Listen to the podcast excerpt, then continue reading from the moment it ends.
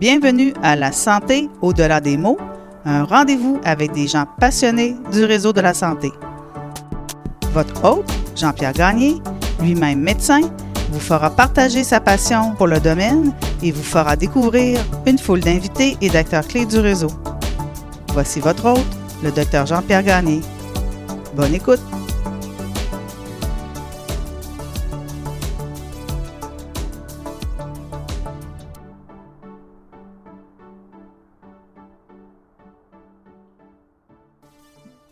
Bienvenue à cet épisode du balado La santé au-delà des mots. Cette semaine, euh, deux invités euh, bien intéressants. Docteur Roger Grégoire, qui est euh, chirurgien colorectal à la retraite, que vous connaissez pour l'avoir entendu dans deux épisodes précédents du balado.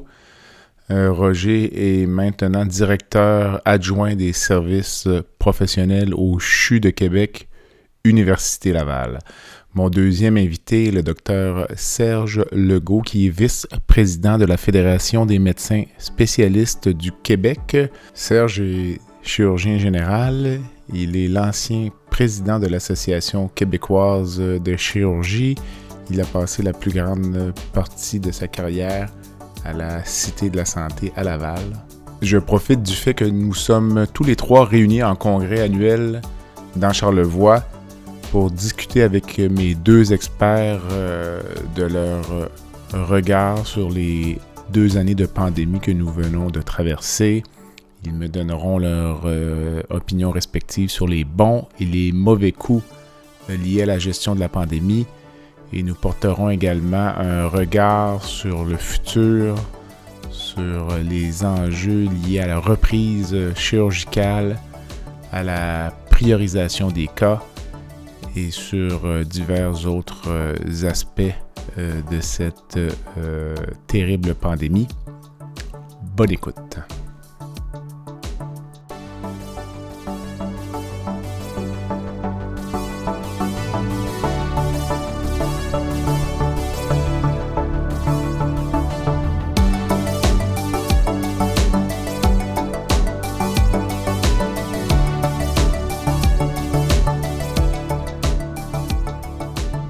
Serge, bonsoir. Salut. Roger, bonsoir. Bonsoir.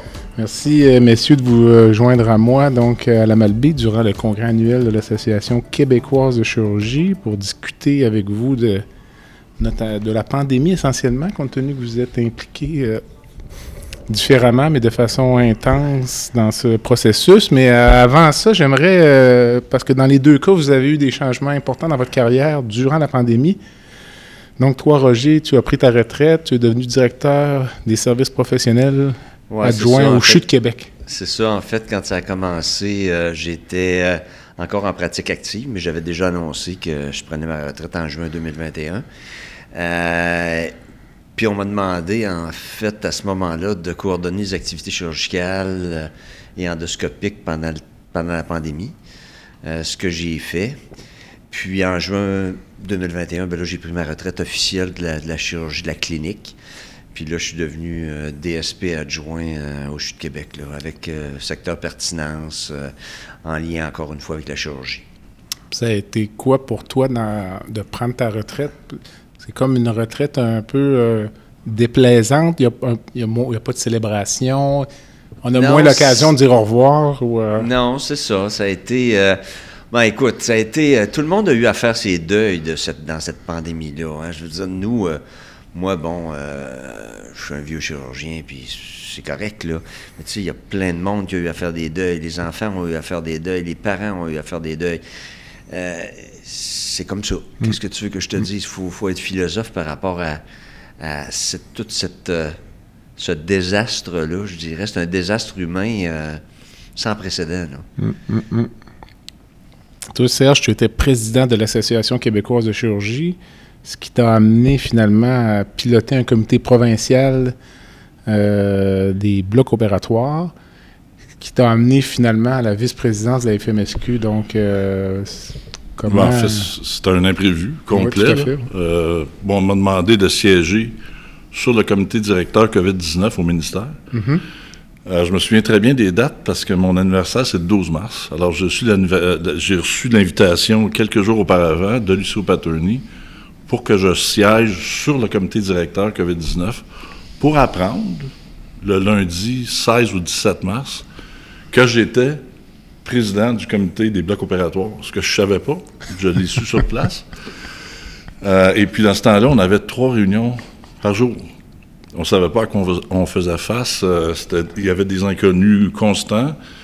Alors, euh, mes collègues, parce que j'étais chirurgien général en pratique active, mes collègues ont été assez chics pour me donner un congé de service pendant trois ou quatre mois où j'ai siégé presque tout le temps sur, sur ces comités-là. Euh, après ça, à travers ça, j'ai pas eu une notoriété, mais les gens me connaissaient plus parce que bon, je faisais des apparitions publiques, euh, je, je, faisais du commentaire aussi euh, dans les médias, et puis bon, on m'a approché à la FMSQ pour me proposer le poste de vice-présidence, là, c'est un poste électif. Là, finalement, j'ai été euh, élu à la FMSQ. Donc, ça a complètement changé, ta ma trajectoire de carrière, complètement. Trajectoire de vie à certains égards, même? Oui, certains. Euh, là, présentement, là, je, travaille comme chirurgien général deux jours par semaine à l'hôpital. Encore une fois, avec, euh, avec l'assentiment de mes collègues. Trois jours par semaine à temps plein à la FMSQ. Donc, on peut dire que c'est un imprévu. Tout à fait. Mais un imprévu avec lequel je vis tout à fait bien. Là. Il n'y a, aucun problème pour moi. C'est correct. Te verrais-tu retourner à une pratique active euh, où tu as la piqûre de l'administration puis de la gestion des soins de santé? Euh? Ben, à, mon, au stage de ma carrière, ça fait 31 ans que je suis un chirurgien en pratique active. Euh, je crois que j'ai contribué pas mal. De me voir retourner à faire l'ouragan, le, le cyclone d'un de, la vie d'un chirurgien général, là, je la constate un peu en regardant comme spectateur. Est-ce que je voudrais retourner à temps plein? La réponse est pour le moment non. Roger, l'état des listes d'attente en mars 2020 par rapport à mai 2022. Si on parle des listes d'attente opératoires au Québec, ça ressemble à quoi? Bien, euh, Serge pourrait probablement être un peu plus précis par rapport aux listes opératoires au Québec. Mais ce que je dirais, là, puis Serge, corrige-moi, euh, je dirais qu'on était aux alentours de probablement 120 000 patients en attente euh, en mars 2020, puis qu'on est probablement monté à quelque part entre 160 et 165 000 patients. Euh, à l'hôpital au CHU de Québec, qui est quand même le plus gros hôpital, qui a la plus grosse mm-hmm. liste d'attente au Québec, on est passé de 11 300 patients à 17 000 patients, une augmentation de 50 Dans les autres secteurs d'activité? Euh... Ça a été variable, en fait. Euh, les, naturellement, le délestage nous a fait très mal et sûrement qu'on va revenir pendant l'entrevue là-dessus. Mais les secteurs ont été affectés très différemment. Les secteurs médicaux, euh, étant donné qu'on admet à partir de l'urgence, ont été un peu moins touchés. Mm-hmm. Euh, le secteur, les, secteurs qui ont été très, très touchés, c'est le secteur des blocs opératoires et le secteur ambulatoire. Entre autres, l'endoscopie, euh, les, euh, les cliniques externes. Par contre, en consultation externe, on a eu, avec, par entente, là, avec, entre la FMSQ et le ministère, la possibilité de faire ce qui avait été demandé depuis de nombreuses années, de la téléconsultation et certaines, certaines spécialités se prêtaient relativement bien à ça, d'autres moins.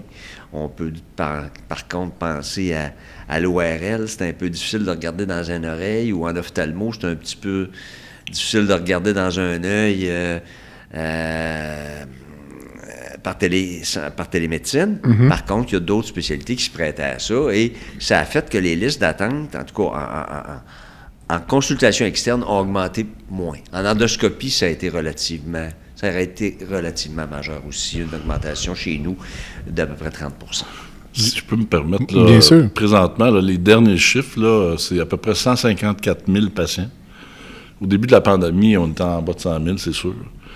Mais la statistique la plus euh, spectaculaire, c'est les patients en attente depuis plus d'un an. Avant la pandémie, on était en bas de 1000. Mhm. Au Québec. Au Québec. Présentement, on est à 21 000. Donc, la liste d'attente des patients de plus d'un an n'a pas doublé, là. Elle est 20 fois plus importante. C'est rendu à un niveau où, puis je le dis tout le temps, les chiffres, ça ne veut plus rien dire. C'est 20 fois plus. Si tu as un terrain de 1000 pieds carrés, ton terrain devient un terrain de 20 000 pieds carrés, on ne parle plus de la même superficie. On parle d'une augmentation où les gens ne sont pas capables de mettre ça en perspective parce que c'est tellement spectaculaire. Donc, euh, tu sais, la, la, priorisation des patients qui attendent depuis plus d'un an, c'est quelque chose avec lequel, au ministère, je suis complètement d'accord. De mettre ça en œuvre à travers la priorisation, c'est ça le défi. C'est un autre défi. On avait l'impression, euh, Serge, avant la pandémie, qu'on avait à certains égards un réseau qui était euh, fragile ou à bout de souffle. Puis là, la pandémie nous frappe l'état actuel du réseau de santé aujourd'hui en 2022, mai 2022, est-ce qu'on doit se considérer chanceux d'être dans cet état-là? Est-ce que ça aurait pu être 20 euh, fois pire, comme tu parlais ben, des attentes? Oui et non. En fait, le, réseau était, était pas à bout de souffle. Mm-hmm. Le réseau était dysfonctionnel. Pour, plusieurs, euh, pour plusieurs raisons. Euh, la pandémie a entraîné des décisions au début de la pandémie, puis Roger en a parlé là, lors de son allocution au Congrès, qui ont fait qu'il y a des décisions maladroites qui ont été prises devant l'incertitude de cette maladie-là. Par exemple? Euh, le délestage. Le délestage across the board, homogène partout au Québec. On demandait de délester aux gens d'Abitibi, euh, pour la Côte-Nord, à cause bon, du manque de médication, de la crainte des, équipements de protection individuelle. Mm-hmm. Et les chirurgiens, les équipes au bloc opératoire ne comprenaient pas pourquoi. Tout à fait. Euh, les spécialités ne comprenaient pas pourquoi. Les chirurgiens cardiaques se demandaient pourquoi il fallait qu'ils arrêtent d'opérer alors que leurs patients ont toujours une priorité à peu près supérieure aux autres patients sur les listes d'attente, même les patients de cancer. Alors, le réseau était dysfonctionnel. Puis, si on peut apprendre pour transformer le réseau, ben on va avoir fait quelque chose qui va avoir fait œuvre utile. Mhm. Encore là, c'est plus facile de le dire que de le faire. Tout à fait. Puis que d'établir des stratégies pour que ça fonctionne. Roger, est-ce qu'il y a quelque chose qu'on aurait pu faire mieux selon toi là, euh, dans tout ça? Parce qu'on a fait beaucoup de choses, puis... Euh, on, recevait, écoute, Jean-Pierre, on recevait, puis euh, Serge en, sera témoin, puis on en reçoit encore les directives ministérielles à coup de deux, puis de trois, puis de quatre par jour au départ, puis on en reçoit encore, puis les directives sont modifiées, puis etc. Mais la, chose, la chose qu'on a mal fait, on a mal protégé notre personnel. Puis si on a aujourd'hui les démissions, puis les, on a eu les démissions, puis on a un manque criant de personnel partout, puis tout le monde le sait. Là. C'est, comme on dit en anglais, across the board. Là. Je veux dire, au Tim Horton, il manque de, il manque de, personnel. Mm-hmm. Au Saint-Hubert, il manque de personnel. Il manque de personnel partout. Par contre, le milieu de la santé est un milieu spécialisé et le fait d'avoir perdu beaucoup d'infirmières, je pense que c'est parce qu'on les a pas traitées de façon tout à fait adéquate. Euh, et, je dis pas ça parce que les gens étaient malveillants, mais les gens ne savaient pas comment traiter avec et ne savaient pas l'ampleur de ce qui s'en venait, de la vague qui s'en venait. on parle des vagues, là. Il y en a eu des. C'est ce que je disais aujourd'hui. Il y en a eu des petites hier. Il y en a eu des petites, puis il y en a eu des grosses. Puis à la sixième vague, on n'a pas fait la même chose que ce qu'on a fait les premières fois. Le délestage avec euh, la distribution des infirmières puis des préposés un peu partout dans l'hôpital, on a arrêté ça. Ça a été fini, final. On a laissé les gens à dans, leur, euh, dans leur milieu, premièrement, et dans leur spécialité, ce qu'on n'a pas fait au début. Alors, les gens qui ont été délestés une, deux, puis trois fois, à un moment donné, ils se sont dit, garde, ça va être correct, là, j'en ai assez. On passe à d'autres choses. On passe à d'autres choses, on démissionne. Mm-hmm. Et il y a eu beaucoup de démissions dans le réseau. Euh, je ne sais pas comment c'est, au total, dans le réseau, comment ça a été, mais à un moment donné, on se rappelle, euh, M. Legault, pas toi, mais euh, le premier ministre parlait de 12 000 personnes qui étaient manquantes dans le, réseau. Alors, mm-hmm. réseau. Ben, si je peux me permettre, la, la pandémie, là, essentiellement, c'est une crise de ressources humaines. Mm. C'est pas une crise de docteurs. C'est une crise d'organisation du système. On a parlé beaucoup de temps supplémentaire obligatoire. On a parlé beaucoup des agences, du rôle des agences, dans, des agences privées dans le système public, du rôle des cliniques médicales spécialisées et du privé dans l'apport euh, à l'effort pour la pandémie. Ces choses-là se réfléchissaient auparavant, mais il n'y avait pas de facteurs qui, qui faisaient qu'on devait prendre des décisions structurelles. Là, c'est arrivé d'un coup sec. Et puis, euh, c'est normal. La différence entre la dernière vague et la première vague, c'est que pendant l'évolution de la pandémie, les gens au ministère se sont rendus compte que justement, de faire des décisions top-down partout au Québec de la même façon, ça ne pouvait pas fonctionner parce qu'il y avait des hôpitaux qui étaient moins impactés que d'autres. Et justement, il y avait des hôpitaux où le délestage était plus sauvage, entre guillemets, et où on mettait du personnel un peu partout. Euh, ça nous a aussi démontré que la co-gestion, où les docteurs avaient quelque chose à dire avec les gens de l'administration pour suggérer des solutions, ça fonctionne. Puis je pense que si on a une leçon à tirer de la pandémie, c'est que la co-gestion devra faire partie de nos mœurs euh, dans le système médical euh, dans le futur. Juste un petit dernier point par rapport à ce que Serge vient de dire. Le délestage sauvage, oui. Euh, moi, j'ai appelé, ça, appelé ça comme ça aussi. Mais il y a eu des périodes lorsqu'on a délesté, on délestait les infirmières qui n'avaient pas d'endroit à aller. On les envoyait chez eux en congé. C'était une directive. Oui, c'était la directive. Alors, c'est un peu ridicule. Là. ces gens-là auraient pu contribuer à donner des soins, mais ils n'en donnaient pas parce qu'on n'avait pas d'endroit euh, euh, où les envoyer. Euh, j'avais parfois l'impression que s'il y a eu tant de départs, des retraites peut-être qui n'étaient pas prévues, des gens qui se sont réorientés, c'est parce que dans bien des cas, le, verre était plein. Puis qu'on peut-être on, ramassé un peu ce que notamment les infirmières avaient pu subir comme contrainte au cours euh, du temps. la pandémie, ça a seulement été l'élément déclencheur pour dire assez, c'est assez. Euh, Roger. C'est sûr que ça a été un catalyseur, un catalyseur pour beaucoup de choses. Mm-hmm. Euh, un, gros wake-up call. Premièrement, au point de vue, au point de vue sécurité civile puis santé publique, je pense pas qu'on était prêt. Puis là, je tire pas de roche au docteur Arruda, puis aux, gens, de, aux gens de, la santé publique, là. Mais je pense qu'on n'était pas prêt pour ça.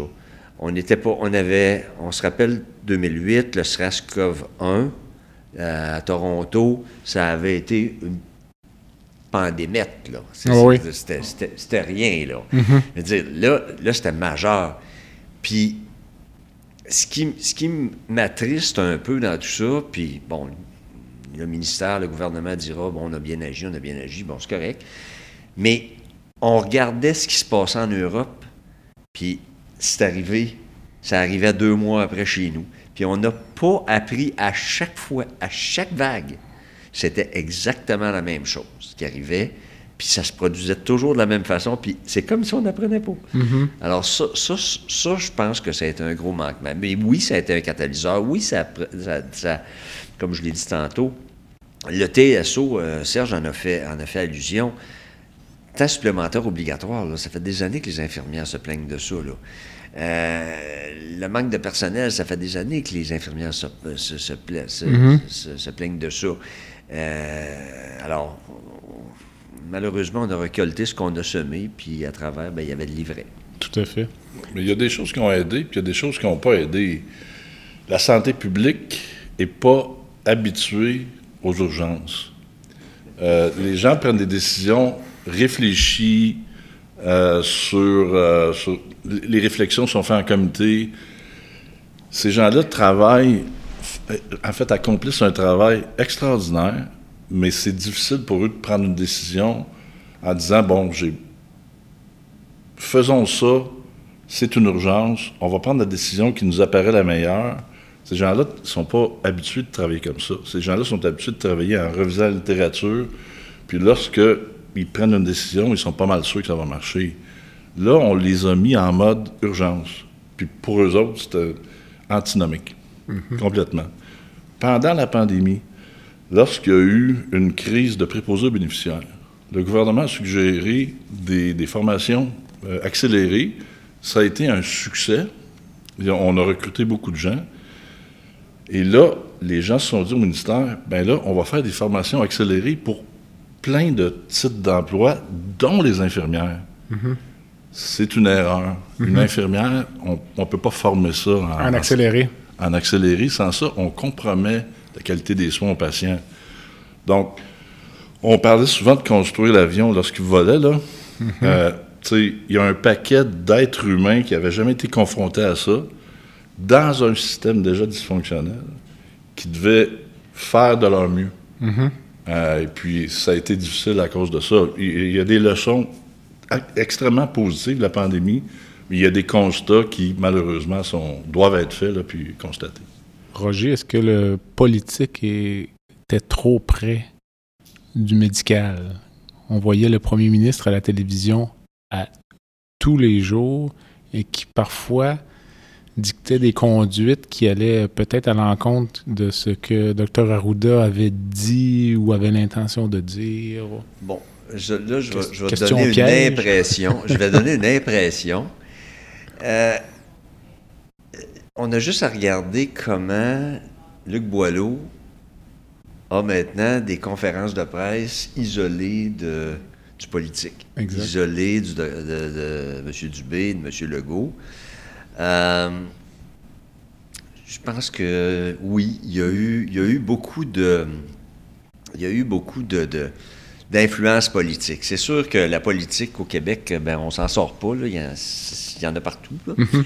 Mais mais ceci étant, je pense que oui, malheureusement, il y a probablement eu des décisions qui ont été prises qui étaient les mauvaises décisions, des décisions pas à temps ou pas juste à temps, parce qu'il y avait un lien trop, trop proche entre, entre la santé publique et, et le politique. Puis Serge, a une autre vision. Lui, il l'a vu de, de, l'intérieur du ministère ou à peu près.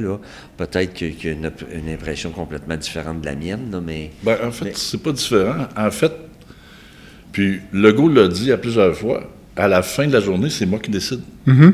Puis ça, il a assumé ça euh, tout le long de la pandémie.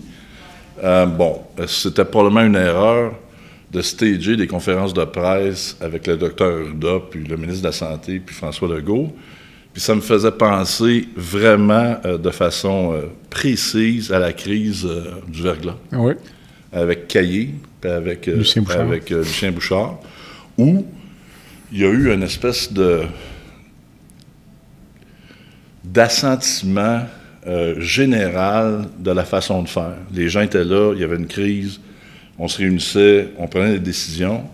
Là, c'était à un autre niveau. Là c'était complètement différent de la crise du triangle du verglas, vous vous en souviendrez. Mm-hmm. Et puis, euh, au début de la pandémie, les journalistes étaient critiqués quand ils, demandaient des questions difficiles Tout dans les conférences de presse. Fait que c'est facile de faire un constat que, bon, euh, tu sais, c'est sûr que le fait que le, directeur de santé publique est un sous-ministre d'office mm-hmm. est suspect d'emblée, parce que c'est impossible qu'il soit pas pas de connivence, mais qu'il n'y a pas une connotation politique à son travail, OK? Mais à la fin de la journée, ça va toujours être François Legault qui va mm-hmm. décider des décisions faciles ou difficiles. Puis ça, bien, je pense qu'il faut que les gens s'en rendent compte. Serge, tu as souvent parlé là, en réunion de, dès le début, je pense. Euh, écoute, euh, dès le, presque, je dirais pas le 16 mars 2020, mais presque, des victimes collatérales de la COVID, de du fait que c'était dangereux si on mettait trop d'emphase sur la prise en charge des patients qui avaient la COVID, des patients qui n'avaient pas la maladie pourraient finalement souffrir. Puis il y a encore des gens aujourd'hui qui disent qu'il y aura peut-être plus de victimes collatérales de la COVID que de vraies victimes. En fait, il y a plein de victimes collatérales de la COVID, puis euh, j'ai souvent mentionné les gens qui sont à l'extérieur du système de santé on parle des malades, on parle des patients qui ont des cancers, on parle des patients qui ont des, euh, maladies euh, fonctionnelles et puis qui, qui souffrent de l'attente, etc. Mais on ne parle pas assez souvent des gens qui ont perdu leur emploi à cause de la fermeture du Québec, des gens qui vivent des situations excessivement difficiles, imprévues, Euh, la population générale n'était pas prête à ça. Fait qu'au début, c'était cool, là. on était en vacances. Mais quand ça a duré euh, deux semaines, trois semaines, un mois, deux mois, où les gens ne pouvaient pas gagner leur vie, c'est sûr qu'il y a eu des suicides, qu'il y a eu des, démissions, qu'il y a eu des, des, euh, gens qui ont, qui ont, fait faillite. Ça, on n'en parle à peu près jamais. la première dérogation à la ligne a été faite par l'Association des pédiatres, où est-ce que, tu sais, les écoles étaient fermées depuis longtemps. Et puis les pédiatres ont dit, un instant, là, les enfants, là, ils ont besoin d'aller à l'école. C'était à contre-courant avec la ligne de pensée du ministère. Mm-hmm. Mais ils ont le courage de le faire. Alors, des victimes, là, euh, qu'on voit pas, il y en a plein. J'en ai souvent parlé, mais en même temps, qu'est-ce qui est le plus important? L'ordre, la, la, la, population en général ou plusieurs petits groupes qui souffrent de leur côté sans être entendus. Euh, des victimes euh, silencieuse de la pandémie, quand on regarde les journaux, qu'on regarde les revues de presse, presque à tous les jours pendant la pandémie, il y avait quelqu'un qui se manifestait en disant Vous nous oubliez. Mm-hmm. Alors, c'est correct de penser à ça, mais en même temps, les décisions structurelles, les décisions qui, euh, qui étaient importantes devaient tenir compte de la population générale. Fait c'était vraiment tough, là. Moi, j'ai l'impression qu'il y a des, même des victimes qu'on ne suspecte pas encore, notamment je donne, les enfants nés durant la pandémie. Je me suis fait raconter que les enfants dans les centres de la petite enfance dessinent des bonhommes, pas de bouche. Donc, euh, ces gens-là, ces enfants-là sont allés en garderie, n'ont jamais vu leur. Euh, ben, mon petit-fils est né. Euh, quatre mois avant la pandémie. Ah ben, c'est tout à fait ça, je pense. Alors, euh, effectivement, là, c'était le masque, puis c'était, le free-for-all dans, les CPE, parce qu'on voulait accueillir les enfants, mais on ne savait pas comment euh, dealer avec les décisions euh, mm-hmm. du gouvernement. Il y a des enfants qui ont, qui ont été confinés pendant plus qu'un an, sans socialiser avec personne. puis moi, je, il y a des grands-parents comme moi, nouveaux grands-parents, qui n'ont pas été capables de voir leurs petits-enfants pendant un an, un an et demi. J'ai connu Louis, j'ai fait connaissance avec mon petit-fils via Messenger. C'est incroyable. C'est quand même assez fou. Est-ce que cette, ce manque de socialisation-là, en bas âge, va avoir des conséquences à long terme? On peut certainement, de façon pertinente, se poser la question. Je ne connais pas la mhm. réponse, mais on peut se poser la question. Roger, ton impression? Euh? C'est sûr que la. Comment dirais-je? C'est pas. Ça, ça frappe pas de la même façon. les, différentes couches de la société, ça les frappe pas de la même façon. Comme dit Serge, euh, il y a ceux qui ont perdu leur emploi, leur business, leur, euh, il y a le côté purement économique, il y a le côté émotionnel, il y a le côté affectif, il y a le côté socialisation. Les enfants, comme, comme Serge dit, les enfants qui vont pas à l'école, puis qui ont 5-6 ans, là, puis que les parents sont à la maison, puis qui sont obligés de faire du télétravail, là, il y en a qui ont fait ça pendant... Moi, ma fille est plus vieille, je comprends, mais elle a fini son secondaire 5 en, télé, télé-école. Elle a fait son cégep sa première année de cégep en télé-école, puis elle à l'école, début de la deuxième année, elle connaissait pas les gens avec qui elle travaillait ou, mhm. ou elle étudiait. Puis, bon, c'est une jeune adulte, une adolescence, on forme notre caractère, on change, on devient des adultes, on entre dans le, dans le vrai monde. c'est terrible, là. Mhm. Tu sais, moi, je pense, je parle juste, je vais parler de moi, là. Moi, j'ai pris ma retraite, là. Puis là, je voulais, je voulais aller voyager avec ma conjointe, puis tout ça, là. No can do. Impossible. No can do. C'est. c'est. Je, je, le dis, là, c'est une catastrophe mondiale pour toutes les sociétés. C'est pour toutes les sociétés. Regardez ce qui se passe en Chine, là. Mm-hmm. en Chine, là, ils sont confinés. Là, euh, Pékin fermé complètement, 25 millions d'habitants, personne ne sort de là. Incroyable. C'est assez incroyable là, quand on pense à ça. écoute, la preuve indéniable de l'effet sur les enfants, c'est le fait que, en tout cas, quand j'étais ado, puis que l'été finissait, ça me tentait pas de retourner à l'école, là. OK? bon, puis je sais pas, peut-être que je suis à contre-courant, là. Mais là, quand l'école a, commencé à recommencer en présentiel, c'était le party provincial. Les, gens voulaient voir leurs amis, etc. Il y avait du fun. C'est ça. C'est un peu une preuve de changement de paradigme que, la pandémie a amené. Il faut que les enfants socialisent. Et puis, les deux ans que ça a duré, euh, on, commence à mesurer l'impact sur les adolescents les adolescents, souvent, c'est une période difficile de leur vie, mais c'est aussi une période riche en, émotions, en socialisation. Ces gens-là ont été empêchés, entre guillemets, de faire ça. Exact. Puis ça fait partie euh, de l'évolution, puis de de, tous les enfants, de tous les adolescents. Hmm. Alors, tout d'un coup, tous les enfants du Québec se sont mis à aimer l'école. C'est une bonne chose. C'est un constat assez impressionnant. Mm, mm, mm. Mais j'ai quand même été impressionné, moi, personnellement, par la résilience des adolescents dans l'ensemble. Remarque, euh, moi, j'étais peut-être dans une situation artificielle en raison du fait que j'ai plusieurs enfants, donc il y avait quand même euh, une cellule familiale. Mais euh, j'ai trouvé quand même assez impressionnant. Puis comme tu disais, Serge, il y a des grands segments de... Quand ça a commencé, il y en a beaucoup qui disaient, ben écoute, ça va durer quelques semaines, ça va recommencer mais il y a des segments de leur vie qu'ils ne reverront pas. Là. Euh, les premières rencontres euh, sentimentales, les, les balles de graduation. aller, dans les. Ça ne revient pas, ça. Tu ne refais Ma fille n'a pas eu son bal de graduation. Aller dans les bars alors que tu n'as pas l'âge. Tu sais, c'est niaiseux, là, mais c'est, ça fait partie de l'adolescence. À certains égards. À certains ben, égards. en fait, tout le monde se souvient de son bal de finissant. Euh, tout le monde. Il n'y a personne, personne, il n'y a aucun adulte qui ne se souvient pas de son bal de finissant. Mm. Il n'y en a pas eu pendant deux ans. au début, je trouvais, je trouvais la, les manifestations de parents un peu puériles. Là. Tu sais, c'est juste un bal, c'est une soirée dans la vie de quelqu'un, mais c'est une soirée emblématique. C'est un, c'est un passage obligé. C'est un passage obligé. Oui, tout à fait. Serge, c'est quoi le triage avancé?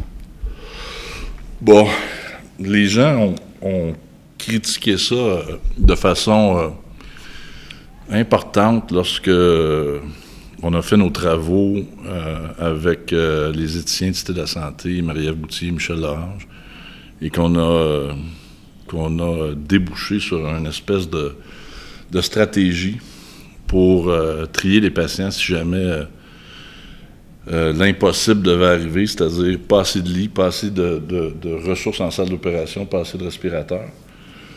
il y a beaucoup de, commentateurs sur le monde médical. Je pense notamment au, devoir où les gens disaient ça n'a pas de bon sens. Des groupes de pression, des groupes de, des représentants de, de personnes handicapées, etc., qui disaient, ben là, vous scrapez intentionnellement la vie d'une certaine partie de la population, vous, vous, faites de la discrimination euh, euh, qui n'a pas sa place.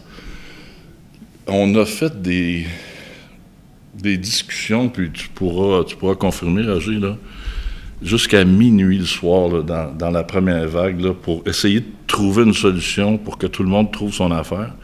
Moi, je dois saluer le travail de Marie-Ève Boutier, de Michel Lorange là-dedans, parce qu'ils ont été capables de d'enligner la discussion vraiment sur la composante éthique de ces choses-là. Alors, le triage avancé, c'est vraiment dire, euh, on prend une décision sur, à la fin de l'exercice, sur un patient qui ne recevra pas de soins versus un patient qui va recevoir des soins. Alors, on ne choisit pas le patient qui va mourir d'absence de soins, on choisit le patient qui va vivre. Puis ça, personne ne voit ça de cette façon-là. À la cinquième vague, en janvier 2022, on n'est pas assez proche, là. Mm. Mm-hmm. Mm-hmm. Puis j'ai toujours dit, euh, dans la stratégie, puis dans les, dans les, euh, les scénarios que les gens ont, ont, ont, revisé dans leur tête, euh, qu'est-ce qui arrive avec de prendre la décision, c'est une chose, Mais d'aller dire à la famille du patient, malheureusement, là, votre, euh, votre mari, votre fils, votre fille ne pourra pas être intubé parce que le résultat de la priorisation du triage avancé a fait que c'est pas lui qu'on a choisi. C'est quoi l'impact de la blessure morale de la personne auquel on confie d'aller porter à la famille la décision? Ce message-là.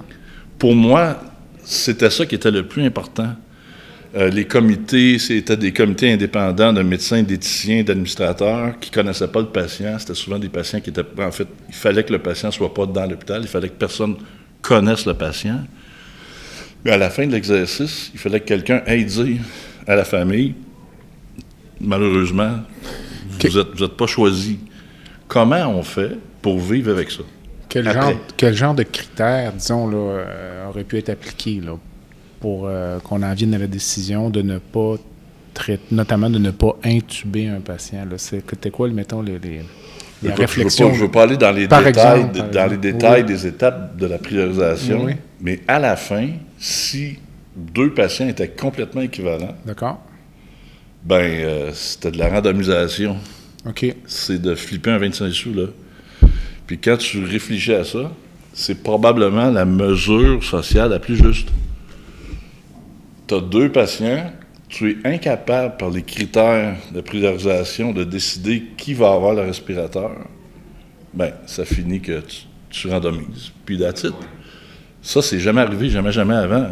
Le triage, ça a commencé, tout le monde le sait, là, pendant la guerre, les médecins devaient prendre des décisions sur le terrain, OK, sur qui survivait, qui survivait pas. Ben c'est un peu copié là-dessus. Mais on est en 2022.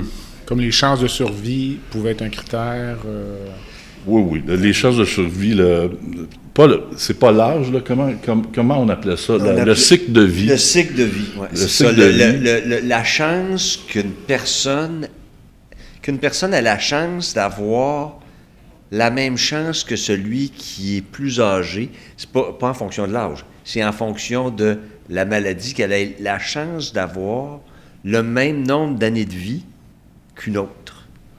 Ça, ça faisait partie, ça faisait partie beaucoup des, critères. Naturellement, les chances en, chirurgie, entre autres, là, les chances de survie à la maladie, la consommation de ressources, qu'est-ce que ça prenait, mhm. les chances de complications, etc. Tu sais, je veux dire, il y avait tout un, c'était un step down, là. Euh, et je veux dire, c'était. Euh, puis il y a beaucoup de monde qui ont participé à ça. Oh en chirurgie, nous, ben, dans, dans, du côté chirurgical, il y, a beaucoup, y a beaucoup de gens qui sont passés à travers ça. Puis il y, a eu, y a eu aussi les gens des soins intensifs parce que le bottom line, c'est qu'à la fin, là, c'était ça. Là. C'était qui va avoir le respirateur, les ventilateurs, qui va être aux soins intensifs, qui va avoir les soins maximaux, puis qui ne les aura pas. Puis, c'est ça, là. Puis on n'a jamais été éduqué en médecine comme ça. Tout à fait. On soigne le patient le plus malade sans se poser de questions. Mhm. Là, on doit considérer est-ce qu'on soigne le patient le plus malade, le, patient qui a les meilleures chances de survie, mhm. le patient qui va consommer le moins de soins? Mhm. On a parlé longtemps des discussions à ne plus finir sur l'utilité sociale du patient. Peut-être que je nomme ça mal. Est-ce que si, au même niveau, avec les mêmes, avec les mêmes considérations, on doit choisir entre le premier ministre du Québec et puis euh, un patient qui travaille dans la construction? Ça, ça peut dépendre de ton allégeance politique. Là, on n'ira pas là.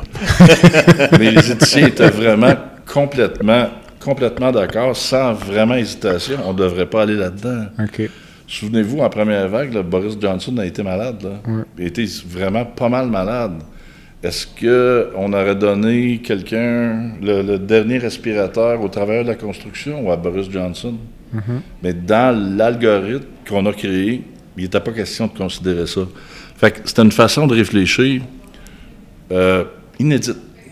Puis euh, ça faisait, c'est pas des malaises, mais c'est le, risque de blessure morale de l'équipe qui choisit, puis de la personne qui est confiée pour aller, aller dire ça aux patients et à leur famille. Euh, c'est significatif. Mais je dirais que ça nous a amené dans une autre dimension aussi comme, comme médecin. Puis comme euh, avec l'aide de, de, de Mme Boutier puis de M. Lorange, là, ça nous a amené dans un terrain là, que, qu'on n'avais jamais exploré. Là. Et, et, et- es-tu d'accord avec ça? Oui, tout à fait. Comment, euh, comment penses-tu que la population aurait réagi à l'implantation de ces mesures-là? Euh, Ben, mal. mal, it.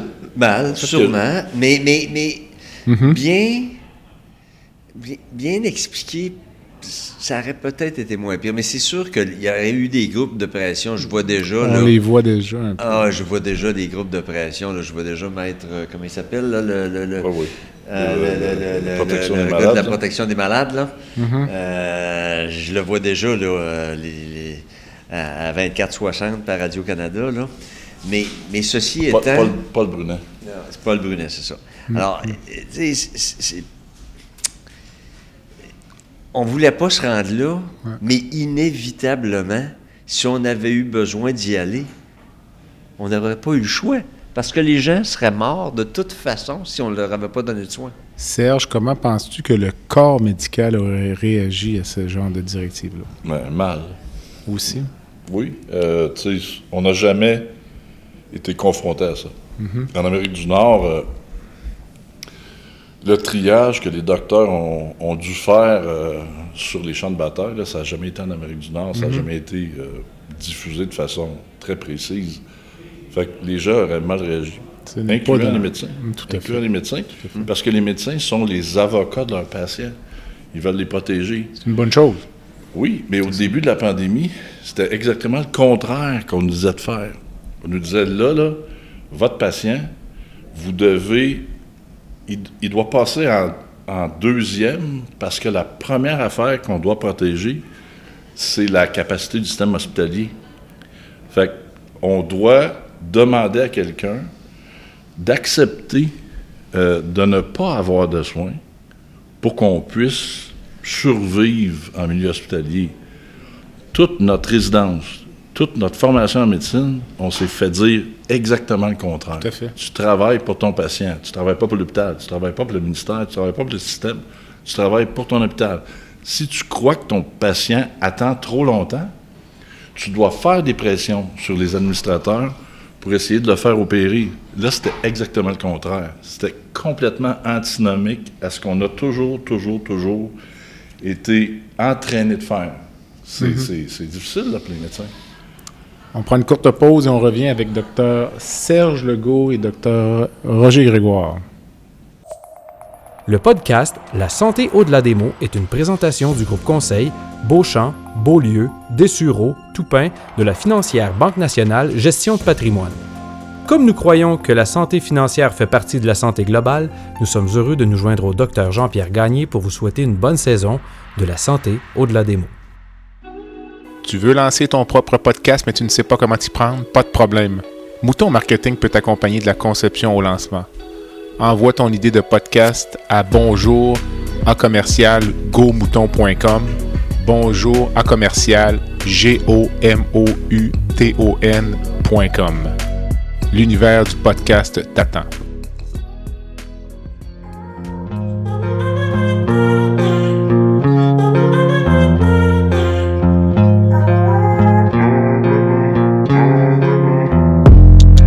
Visitez le site web du balado à www.baladosanté.ca au b a. Visitez également notre page Facebook, envoyez-moi des commentaires, des suggestions d'invités et abonnez-vous au balado sur la plateforme de votre choix.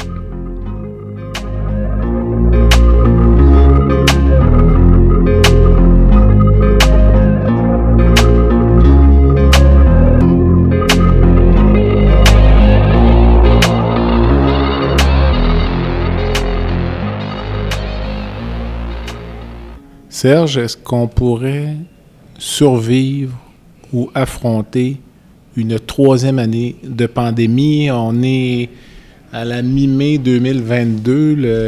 Le, port du masque obligatoire vient d'être euh, levé. Il y a une atmosphère dans la population euh, qui laisse croire que les gens pensent que c'est terminé. Donc. Euh, ben, on va survivre, c'est sûr. Puis les gens ont survécu à des catastrophes pandémiques depuis le début de l'humanité.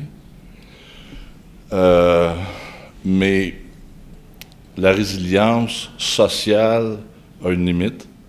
Si jamais on devait prendre des décisions de reconfiner, de reparler du port du masque obligatoire, de, mesures structurantes qui sont, je pense que la population n'embarquera pas. Mm-hmm. La quatrième dose est disponible présentement. Je n'ai pas les statistiques de, de, pourcentage de population qui ont reçu la quatrième dose, je ne les ai pas mais je fais la prédiction que ça va être pas mal moins populaire. Mm-hmm. Euh, les gens croient qu'ils ont, déjà pas mal donné. Une anecdote très, très, très rapide. J'ai été visiter ma mère qui est dans une RPA, elle a 88 ans, mm-hmm. euh, la semaine dernière. Et puis, je me suis dit, bon, ben, les vieux vont continuer à porter le masque. Non, non, il n'y avait pas de masque, pas du tout, dans la RPA c'était une espèce de symbole de dire ça fait deux ans qu'on est en prison, le masque, on le met aux poubelles parce qu'on ne veut plus faire ce que vous nous avez demandé. Alors, euh, euh, présentement, le virus s'ajuste, là, puis probablement que ça va devenir de moins en moins euh, virulent, même si c'est très contagieux. Puis la preuve, beaucoup de médecins, beaucoup de gens des, des milieux de la santé ont eu la COVID n'ont pas été très malades. Et puis, euh, la population le constate. Alors, de demander des sacrifices supplémentaires, ça va être très difficile. Très difficile. Roger, toi, comment verrais-tu euh, l'annonce euh, d'une troisième vague? En fait, ce qu'on voit, ce que j'entends, c'est qu'il y a d'autres variants qui viennent d'apparaître, le BA5, puis le BA4, puis le BA5, qui sont techniquement plus contagieux, mais moins, moins virulents. Alors, je pense qu'il va falloir que, oui, on l'entend depuis peut-être six mois. Il va falloir commencer à vivre avec le virus. Le problème, le problème, à mon avis, c'est qu'on le dit, mais qu'on ne le fait pas. Tout à fait. Et il, est là le problème. Puis là, je ne veux pas casser de sucre sur certains groupes dans les hôpitaux, mais il y a encore énormément de résistance de certains groupes à relâcher parce que. Puis là, je on se comprend. On est entre amis, Roger. Je suis pas un complotiste, là, puis je ne pense pas que c'est rien qu'une petite grippe. Là. Il y a eu des millions de morts dans, la, dans, dans, le monde. Là. Mais il reste qu'à un moment donné, si on dit qu'il faut vivre avec le virus parce qu'il va revenir, puis il va y avoir comme la grippe saisonnière, comme la gastroentérite, comme le RSV, comme le RSV, le virus respiratoire syncytial chez mhm. les enfants, ben ça va revenir. Alors, à un moment donné, ben il va falloir vivre avec. Hmm. Ou bien tu vis avec, ou bien tu vis pas avec. C'est dichotomique. C'est comme être enceinte. Tu l'es ou tu l'es pas. Mhm. C'est quelque chose que tu as souvent dit, toi, Serge, qu'il fallait apprendre à vivre avec euh, oui, le puis, euh, dans, dans, la, dans ce que, pour enchérir sur ce que j'ai dit, euh, la structure hospitalière est telle que c'est très, très, très difficile euh, de, convaincre les gens qu'il faut changer de façon de faire. Mm-hmm. Donc, de, gestion pandémique, euh, de gestion risque zéro, à contrôle des méfaits. Mm-hmm. Il y a des gens qui vont continuer à mourir du virus, mais si on, on essaie de gérer risque zéro, la reprise des activités chirurgicales, la reprise des activités diagnostiques se fera jamais. Et puis, tu en seras mon témoin, Jean-Pierre, parce que tu sièges sur le même comité que moi au ministère. Euh, je fais présentement une allergie au PCI. Ben, je dirais que c'est plus qu'une allergie. Euh, c'est anaphylactique. C'est ça, exactement. Anaphylactoïde, oui, c'est ça. Et puis, j'ai fait euh, des représentations incessantes au ministère de la Santé et ils sont d'accord avec moi que la place des PCI est exagérée dans les hôpitaux. PCI, pour nos auditeurs non, non euh, médecins. Prévention et contrôle des infections. Excellent, merci. exact. Euh, merci de le mentionner. Mais en même temps, je constate que la notion de dire vous devez euh, isoler les patients de façon prophylactique 5 jours versus 10 jours, Mhm. ça ne fonctionne pas. On est incapable de faire, de faire euh, euh, baisser la, la- la résistance de certains groupes qui veulent absolument considérer la maladie comme euh, gestion de risque euh, zéro. Ce qui est Et- impossible. Oui, puis ça, ça va, ça va impacter la reprise des activités chirurgicales, la reprise de toute l'activité normale. Tu sais, je- on est à 90% des activités chirurgicales présentement. À tous les jours qu'on est à moins de 100 la liste d'attente augmente. Exact. Vois-tu le jour où on va être à 120% comme la sous-ministre au Paterny l'avait euh, évoqué ou demandé, si je ne m'abuse, à l'automne? Ouais, c'est- 2021, en fait, c'est un peu Roger? avant- C'est un peu avant, là, c'est après la troisième vague. OK, OK. Euh, alors, il y avait des plans là, pour, oui, monter à 100. Il fallait qu'on dépose au ministère, les, les- les- les- les hôpitaux, les établissements devaient euh, déposer au ministère un plan de relance, un plan de relance qui visait essentiellement à augmenter, euh, trouver des stratégies pour augmenter euh, ce qu'on appelle le backlog, là, tous les, les patients là, qui se sont accumulés sur, euh, sur les listes. Là. Puis on n'avait pas la même définition du backlog, mais ça, c'est un autre, ça, c'est un autre débat. Tout à fait. Mais euh, il reste que oui, on nous avait demandé de faire des plans et on avait des plans, et on avait déposé des plans. Mais à chaque fois qu'on a, qu'on a fait ces plans-là, c'est fait faire une jambette. On a eu quatrième dose, cinquième, do- euh, quatrième vague. vague, cinquième vague, sixième vague. Alors, c'est ça. C'est, Est-ce qu'on pourra un jour, et là, je, je, je- pas, je veux pas être pessimiste, là, mais est-ce qu'on pourra un jour juste arriver à avoir un, un, un- un- intrant qui est égal à l'extrant, juste ça, C'est-à-dire que les- la- le nombre rentre de patients en attente se stabilise. se stabilise. Ça, ça serait, juste ça, là, ça serait un, un succès. un succès, je pense. Serge, euh, le mot délestage était vraiment à la mode euh, en début de pandémie. Le deuxième terme très très populaire, c'est euh, priorisation. Alors, comment prioriser un patient en attente d'une chirurgie pour cancer par rapport à un patient qui est en attente pour une prothèse de genou? Parce que c'est une question qu'on se pose, qu'on s'est posée et qu'on va encore se poser. Oui, ben, euh, j'ai plusieurs choses à dire là-dessus. On là. t'écoute. Je dois dire que la Direction nationale de cancérologie, depuis le début de la pandémie, euh, sous la direction de Jean Latreille, a- n'a jamais insisté sur le fait que les seuls patients euh, importants opérés, c'était les patients qui, étaient, qui avaient un diagnostic de cancer. Jean Latreille a travaillé de façon incessante pour pour s'assurer qu'il y avait des gens qui avaient des maladies fonctionnelles qui devaient continuer à être opérés. Récemment, euh, la décision peut-être de changer la cible de 28 jours, de 56 jours, a été vraiment critiquée par les médias parce qu'on se disait que c'est de la manipulation du chiffre. Ce avec quoi je suis absolument pas d'accord. Il y a une réflexion qui se fait sur le fait qu'il y a des patients qui ont des cancers plus indolents qui peuvent facilement être retardés alors qu'on doit euh, porter l'emphase sur les gens bon, qui sont souffrants, etc. Le défi pour moi, c'est pas ça. Le défi pour moi, c'est de prioriser les patients électifs sur une liste d'attente qui grandit de façon exponentielle.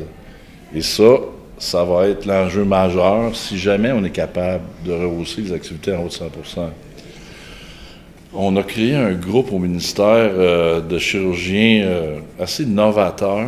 Euh, je ne m'inclus pas là-dedans, là, je fais partie de ce groupe-là, là, où on essaie de faire des modélisations sur une espèce de questionnaire sur l'importance des symptômes sur la qualité de vie des patients.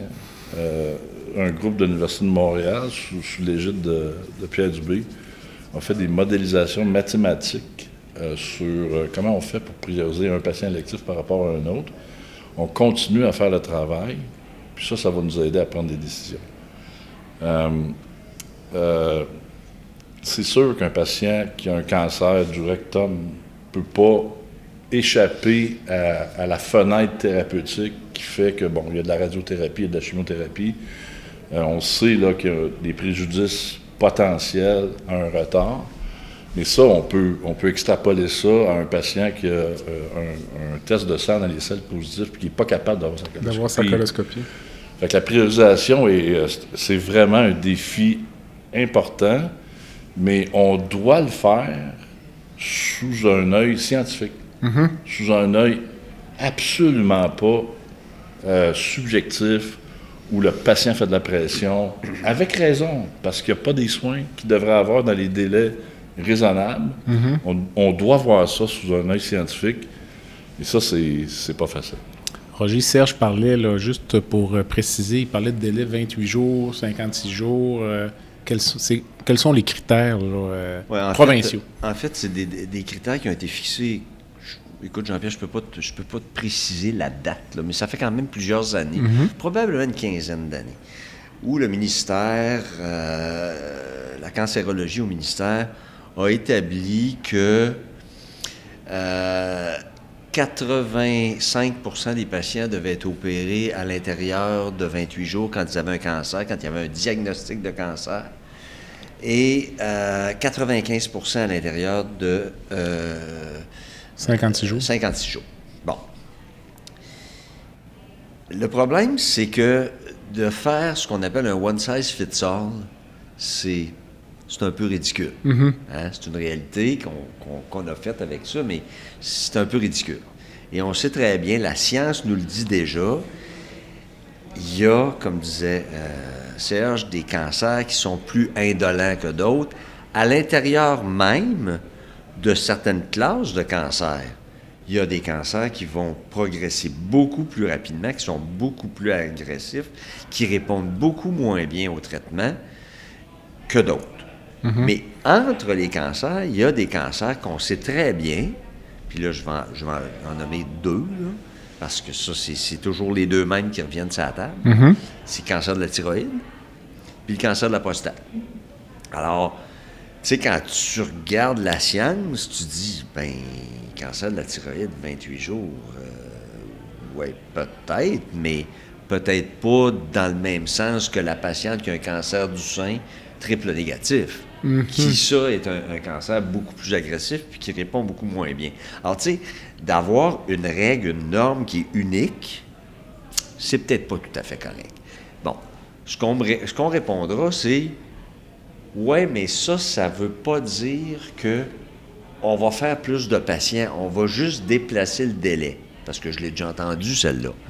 C'est vrai, on déplace le délai, mais on permet aussi à ceux qui ont des maladies bénignes puis qui sont non fonctionnels, peut-être d'être opérés un petit peu plus rapidement, sans avoir un préjudice pour ces patients-là qui ont des tumeurs qui sont moins, euh, qui sont moins agressives. Moi, je trouve la- l'allongement de ces délais-là sur des bases scientifiques pour certains types de cancers, l'impression que j'ai surtout, c'est que ça donne plus de flexibilité. Parce que les administrateurs du réseau de la santé euh, se sont fait vraiment inculquer Ah, là, cette règle d'or du 28 jours. Puis sont, tatoué, puis ils sont, puis en fait, sont plus- évalués, ils sont évalués là-dessus. Alors, euh, ce sont des personnes à convaincre aussi. Euh, donc, euh, c'est un défi Mais- de plus. L'ajustement des cibles en cancérologie, c'est pas une, c'est pas de la frime là. C'est, c'est le fruit d'une réflexion pour que les gens qui ont des maladies fonctionnelles soient opérés plus rapidement. Je dois dire aussi que le fait que les patients qui attendent depuis plus d'un an sont 20 fois plus élevés qu'au début de la pandémie, ça témoigne du fait qu'on en a fait de la priorisation depuis deux ans. OK? Et puis, on doit euh, euh, dealer avec euh, des, chirurgiens qui sont mécontents de l'absence de soins à leurs patients parce qu'ils ont fait un contrat. là. Quand, quand on voit le patient, on leur dit Tu vas être opéré.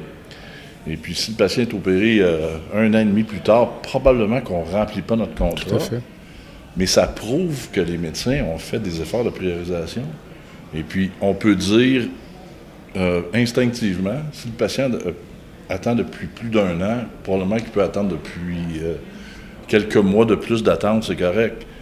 La- la- le prolongement induit de la pandémie a fait que là, ça devient des situations qui sont problématiques. Un peu invivable. Mais, mais, mais juste pour. euh, et certains, certains diront, par contre, c'est une question de justice sociale. Tu sais, c'est ça. Tu, le sais, Jean-Pierre, on, a été sur le, sur le même comité de priorisation, puis les choix n'ont pas toujours été faciles. Là. Non. Ça a été même euh, pendant la première vague, là, c'était. Houleux. Les choix, euh, les choix étaient. Premièrement, on, chamboulait complètement le fonctionnement des salles d'opération, mais aussi. On, allouait des, ressources en fonction de ce qu'on connaissait puis ce qu'on croyait être les meilleures choses. Des téléphones, on en a fait, puis on a reçu des fois des. On n'a pas, reçu. Beaucoup de fleurs. On a reçu beaucoup de peaux, par exemple. Pas de menaces, mais euh, ça s'en venait. Non. mais mes pneus, mes pneus d'auto sont encore corrects. Serge, on, approche la fin de l'entrevue. Peut-être en quelques mots, euh, ou peut-être même une expression, un point positif à tirer de la pandémie. Ben, en fait, euh, je pense que là, les administrateurs d'hôpitaux ont compris que la co-gestion était quelque chose d'incontournable. Euh, lorsque les médecins s'assoient avec les administrations hospitalières pour, pour, pour, essayer de trouver des stratégies qui sont le, le plus à, valeur ajoutée, euh, on constate dans les hôpitaux où ça fonctionnait que c'est vraiment quelque chose de positif. La co-gestion, auparavant, c'était pas nécessairement quelque chose qui était souhaité mhm. par les administrateurs. un administrateur s'administre, les docteurs s'opèrent, ça soigne. Euh, c'était probablement deux familles euh, où le mariage était forcé. Mais on est capable de contribuer aux, décisions dans le système de santé à, tous les niveaux. Mhm. Donc, la co-gestion a été quelque chose, d'après moi, qui a été euh, une découverte pour beaucoup, beaucoup, beaucoup de docteurs et beaucoup, beaucoup d'administrateurs. Roger, un, point positif à, tirer de cette euh, pandémie. Un point positif. Euh, le point positif, je pense que les administrateurs et la majorité des travailleurs ont pris conscience des gens qui les entouraient et de l'importance des gens qui les entouraient et de l'importance que c'est une chaîne, C'est une chaîne de montage. Tu sais, c'est comme GM, ou Ford, ou mhm. Tesla, ou whatever, là.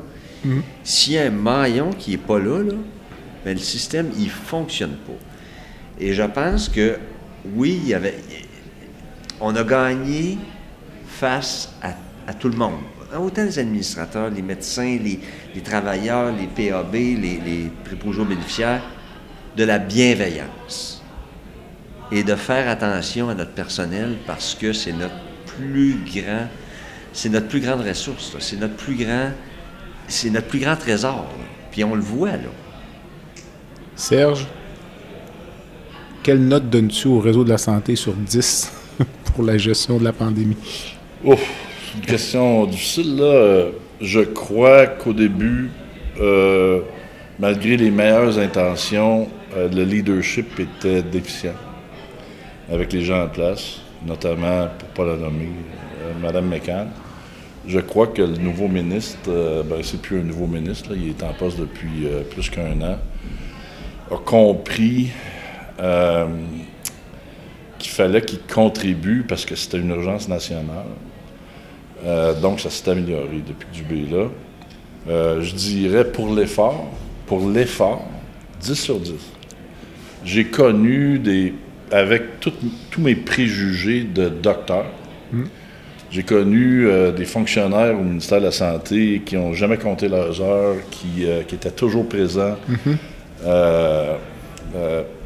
Euh, donc, ça, ça m'a impressionné. Puis hmm. vraiment, j'ai changé, j'ai vraiment changé d'idée sur la façon de faire tout le kit. C'est vrai que c'est gros, le ministère de la Santé.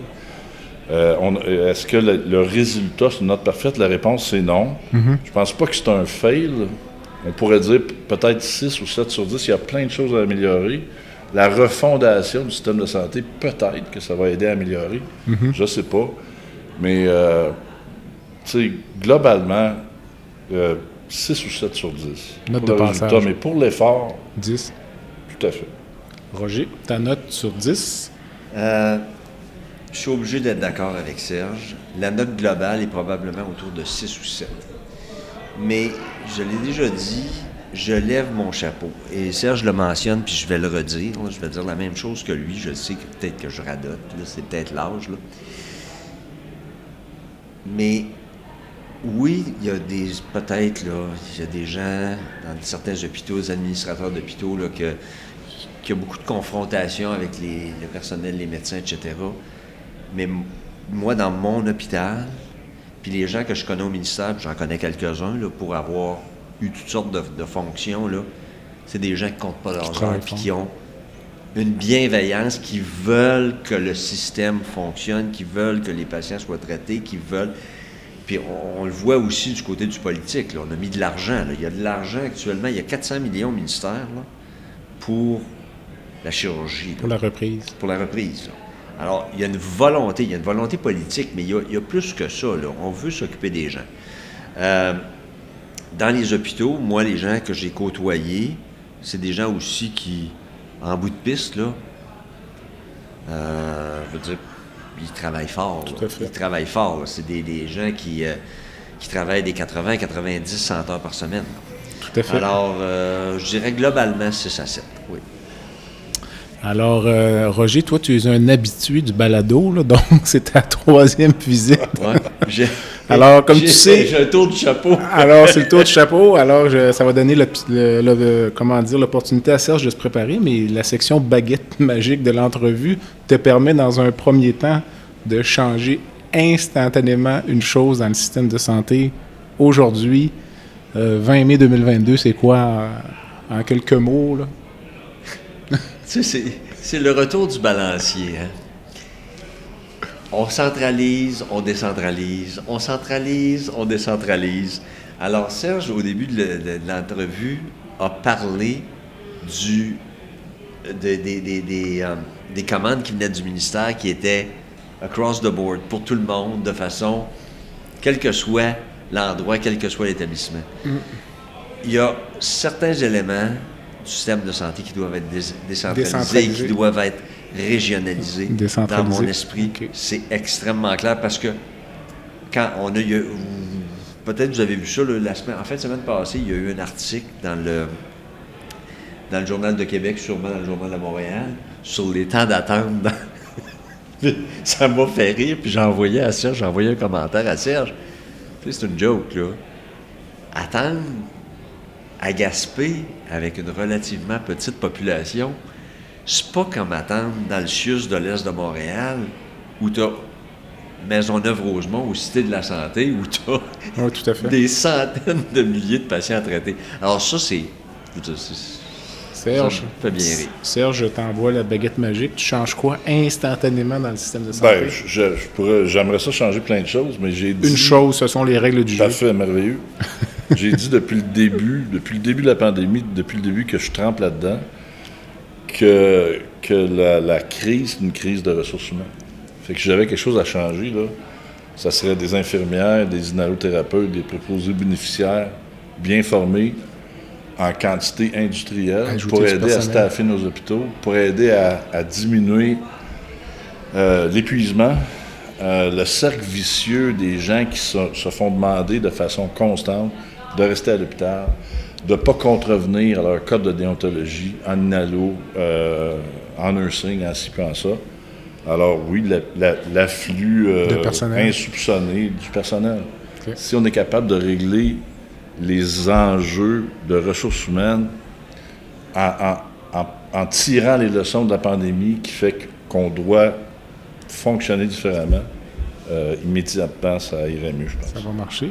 Alors, je reprends cette fameuse baguette, je me retourne vers Roger, puis encore pour une troisième fois, je te laisse rencontrer n'importe qui dans le monde, vivant ou décédé, pour prendre un verre ou un café. Avant qu'elle ne décède, j'imagine que tu vas savoir de qui je veux parler. Élisabeth II. Élisabeth II a vécu comme reine 70 ans. Imaginez le nombre de personnes qu'elle a rencontrées, le nombre de crises mondiales qu'elle a vues, le nombre de... Ça doit être une encyclopédie. Alors, Élisabeth serait- II. Alors, euh, dans le palmarès, euh, euh, la reine Élisabeth, ça fait deux fois qu'elle sort. Parce que c'était le choix d'Olivier Mailloux. Ah, peut-être. En Ben oui, mais Olivier en- Mailloux, oui, c'est ça. au début de la, sé- de la séquence, Mais c'est donc peut-être dans mon, les mon petit premières côté entrevues. britannique aussi qui fait... euh, Serge, toi, euh, Ben, tu moi, aimerais dire- rencontrer qui? Ben, moi, je vais dire quelqu'un qui a certainement pas sorti, là. J'aimerais rencontrer Jack Nicklaus. Non, effectivement, bon choix. Euh, ce gars-là, quatrième choix. ce gars-là, c'est mon idole. C'est mon idole parce que il a, il a contribué à l'essor d'un sport qui était élitiste. Euh, il a contribué au fait qu'il a démocratisé le golf. Les, jou- les joueurs étaient mieux payés, mais surtout, surtout, pendant toute sa carrière, il y a eu zéro scandale, euh, zéro esclandre. Euh, il a toujours été droit. Euh, c'est vraiment mon idole. Un modèle. Je- Tu sais, il y a peut-être eu le fait qu'il a appuyé Trump là, la dernière fois. Ça, c'est ça, ça c'est son Ok. seul blemish. OK, mais peut-être que c'est le vieillissement du cerveau, peu importe. Mais vraiment, c'est mon idole. Je, je capote à toutes les fois que dans les cahiers de sport, on parle du plus grand sportif de l'histoire du monde, puis on mentionne jamais son nom. OK. Euh, Jack Nicklaus, sans aucun doute. Excellent choix. Messieurs, euh, on approche la fin de l'entrevue. On a un petit bruit de fond là, parce que les activités sociales du Congrès euh, commencent. Donc, euh, je vais remercier Dr Serge Legault, qui est vice-président de la Fédération des médecins spécialistes du Québec. Serge, merci. Merci. Et je vais re- remercier également Dr Roger Grégoire, qui est directeur des services professionnels adjoints au CHU de Québec, Université Laval. Roger, merci. Ça me fait plaisir, Jean-Pierre, tu me réinvites quand tu veux. Serge également, je- on, on va sûrement se reparler dans le futur. Alors merci les messieurs, puis euh, à bientôt. Merci.